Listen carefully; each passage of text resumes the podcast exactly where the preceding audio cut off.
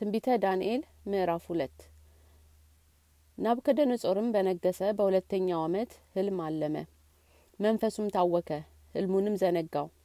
ንጉሱም ህልሙ እንዲነግሩት የህልም ተርጓሚዎችና አስማተኞችን፣ መተተኞችና ከላውዲያን ይጠሩ ዘንድ አዘዘ። እነርሱም ገብተው በንጉሱ ፊት ቆሙ። ንጉሱም ህልም አልም ያለው መንፈሴም ታወከብኝ፣ ህልሜንም ዘነጋሁት አላቸው። ከላውዳያንም ንጉሱን በርስት ቋንቋ ንግስ ሆይ ለዘላለም ኑር፣ ለአገልጋዮችህ ህልምህን ንገር፣ እኛም ፍቹን እነግርሃለን ብለው ተናገሩት። ንጉሱም መለሰ። ከላውዲያኑም ነገሩ ከእኔ ዘንድ ርቋል፣ ህልምና ፍቹን ባታሳውቁኝ ትገደላላችሁ፣ ቤቶቻችሁም የጉዱፍ ማጠያ ያደርጋሉ። ህልምና ፍቹን ግን ብትነግሩኝ ከእኔ ዘንድ ስጦታና ዋጋ ብዙ ክብርም ትቀበላላችሁ። ስለዚህ ህልሙንና ፍቹን ንገሩኝ አላቸው። ሁለተኛውን ጊዜ መለሱ። ንጉሱ ለአገልጋዮቹ ሁሉ ይንገር፣ እኛም ፍቹን እንናገራለን አሉት። ንጉሱም መልሶ ነገሩ ከእኔ ዘንድ እንደ ራቀ ታውቃላችሁና ጊዜው እንደምታስረዝሙ እኔ ያውቃለሁ። ህልሙንም አሁን ባትነግሩኝ አንድ ፍርድ አለባችሁ። ጊዜውን ለማሳለፍ የሐሰትና የተንኮልን ቃል ልትነግሩኝ አዘጋጅታችኋል። ስለዚህ ህልሙን ንገሩኝ፣ ፍቹንም መናገር እንደምትችሉ አውቃለሁ። ከላውዲያንም በንጉሱ ፊት መልሰው የንጉስን ነገር ያሳይ ዘንድ የሚችል ሰው በምድር ላይ የለም። ታላቅ ንጉስና አለቃ የሆነ እንደዚህ ያለ ነገር የህልም ትርጓሜና አስማተኛን ከከላዲያውን የሚጠይቅ የለም። ንጉስም የሚጠይቀው ነገር ከባድ ነው። መኖሪያቸው ከስጋ ለባሽ ጋር ካልሆነ ከአማልክት በቀር በንጉሱ ፊት የሚያሳየው ማንም የለም አሉ። ያን ጊዜ ንጉሱ ፈጽሞ ተቆጣ።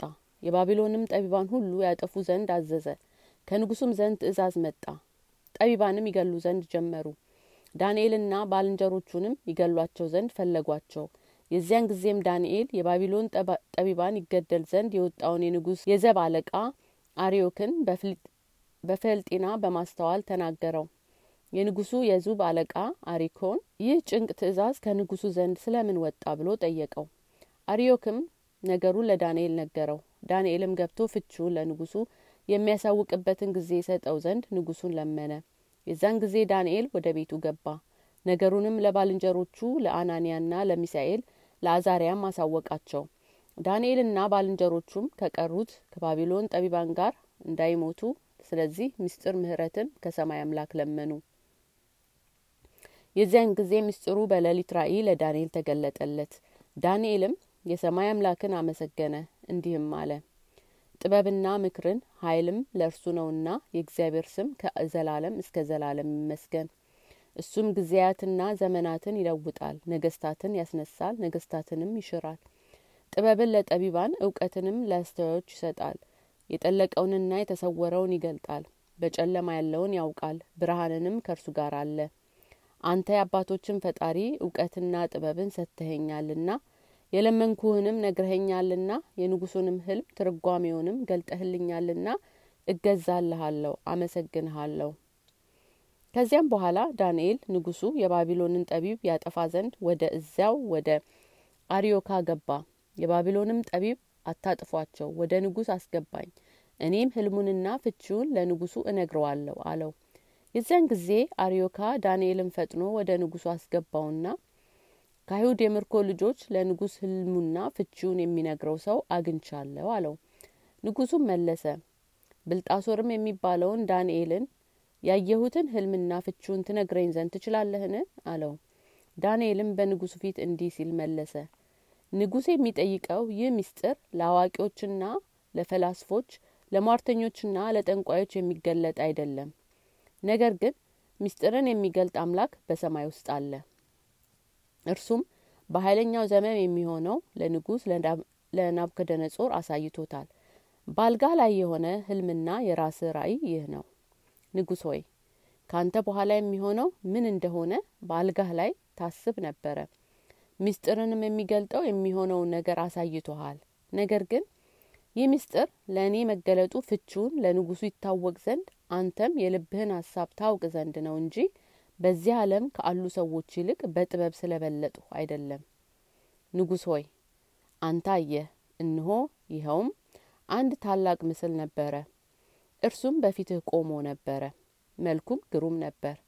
የዚያም ምስል ራስ ጥሩ ወርቅ፣ እጆቹ ደረቱና ክንዶቹም ብር፣ ሆዱና ወገቡም ናስ፣ ጭኖቹም ብረት፣ እግሮቹም እኩል ብረት እኩሉም ሸክላ ነበረ። እጅም ሳይነካው ታላቅ ድንጋይ ከተራራው ተፈንቅሎ ከብረትና ከሸክላ የሆነውን የምስሉንም እግሮች እስከ መጨረሻው ሲመታና ሲፋጭ አየ። የዚያን ጊዜም ብረቱ፣ ሸክላው፣ ናሱና ብሩ ወርቁም በአንድነት ተፈጨ። በመከራም ጊዜ በአውድማ ላይ እንዳለ እብቅ ሆነ። ንፋስም ወሰደው፣ ቦታውም አልታወቀም። ምስሉም የመታውን ድንጋይ ታላቅ ተራራ ሆነ፣ ምድርም ሁሉ ሞላ። ህልም ይህ ነው። ፍቺውም በንጉሱ ፊት እናገራለሁ። ንጉስ ሆይ የሰማይ አምላክ ጠንካራ መንግስትን ኃያልንና ክብርን ይሰጥህ የሰጠ የነገስታት ንጉስ አንተ ነህ። የሰው ልጆችም በሚኖሩበት ስፍራ ሁሉ የምድር አራዊትን፣ የሰማይ ወፎችን፣ የባህር አሶችንም በእጅ ሰጥቶሃል። ለሁሉም ገዢ አድርጎ ሾሞሃል። የወርቁ ራስ አንተ ነህ። ከአንተም ባህል ከአንተም የሚያንስ ሌላ መንግስት ይነሳል፣ እርሱም የብሩ ነው። በዚያ በኋላ በምድር ሁሉ ላይ የሚገዛ ሌላ ሶስተኛው መንግስት ይነሳል፣ እርሱም የናሱ ነው። አራተኛውን መንግስት ሁሉን እንደሚቀጠቅጥና እንደሚያደቅ ብረት ይበረታል። እነዚህ ሁሉ እንደሚፈጭ ብረት ይቀጠቀጣሉ፣ ይፈጭማሉ። እግሮቹ ጣቶቹ እኩሉ ሸክላ እኩሉም ብረት ሆኖ እንዳየ እንዲሁ የተከፈለ መንግስት ይሆናል። ብረቱም ከሸክላው ጋር ተደባልቆ እንዳየኸው የብረታ ብረት ከእርሱ ይሆናል። የእግሮቹም ጣቶች እኩሉ ብረት እኩሉም ሸክላ እንደነበሩ እንዲሁም መንግስቱ እኩሉ ብርቱ እኩሉ ደካማ ይሆናል። ብርቱ ከሸክላው ጋር ተደባልቆ እንዳየኸው እንዲሁ ከሰው ዘር ጋር ይደባለቃሉ። ነገር ግን ብረት ከሸክላ ጋር እንደማይጣበቅ እንዲሁ እርስ በርሳቸው አይጣበቁም። በእነዚያም ነገስታት ዘመን የሰማይ አምላክ ለዘላለም የማይፈርስ መንግስት ያስነሳል። ለሌላ ህዝብም የሚሰጥ መንግስት ይሆናል። እነዚህም መንግስታት ሁሉ ድል ያደርጋቸዋል፣ ያጠፋቸውማል፣ ለዘላለምም ይቆማል። ድንጋዩም የእጅ ሳይነካ ከተራራ ተፈንቅሎ ብረቱንና ናሱን ሸክላውንና ብሩን ወርቁንም ሲፈጨው እንዳየ እንዲሁ ከዚህ በኋላ የሚሆነው ታላቁ አምላክ ለንጉሱ አሳይቶታል። ህልሙም እውነተኛ ፍቺው የታመነ ነው። የዚያን ጊዜ ንጉስ ናቡከደነጾር በግንባሩ ተደፍቶ ለዳንኤል ሰገደለት፣ ፈጽሞም አከበረው፣ ገጸ በረከትም ሰጠው፣ መልካም መዓዛም ያቀርብለት ዘንድ አዘዘ። ንጉሱም ዳንኤልን ይህንን ምስጢር ትገልጥ ዘንድ ተችሎሃልና በእውነት አምላካችሁ የአማልክት አምላክ የነገስታትም ጌታ ምስጢርም ገላጭ ነው ብሎ ተናገረው።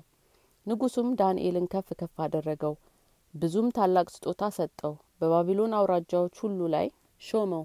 በባቢሎንም ጠቢባን ሁሉ ላይ ዋነኛ አለቃ አድርገው አደረገው። ዳንኤልም ንጉሱን ለመነ። እርሱም ሲድርቅና ሚሳቅን አብድናጎርንም በባቢሎን አውራጃ ስራ ላይ ሾማቸው። ዳንኤል ግን በንጉስ አደባባይ ነበረ።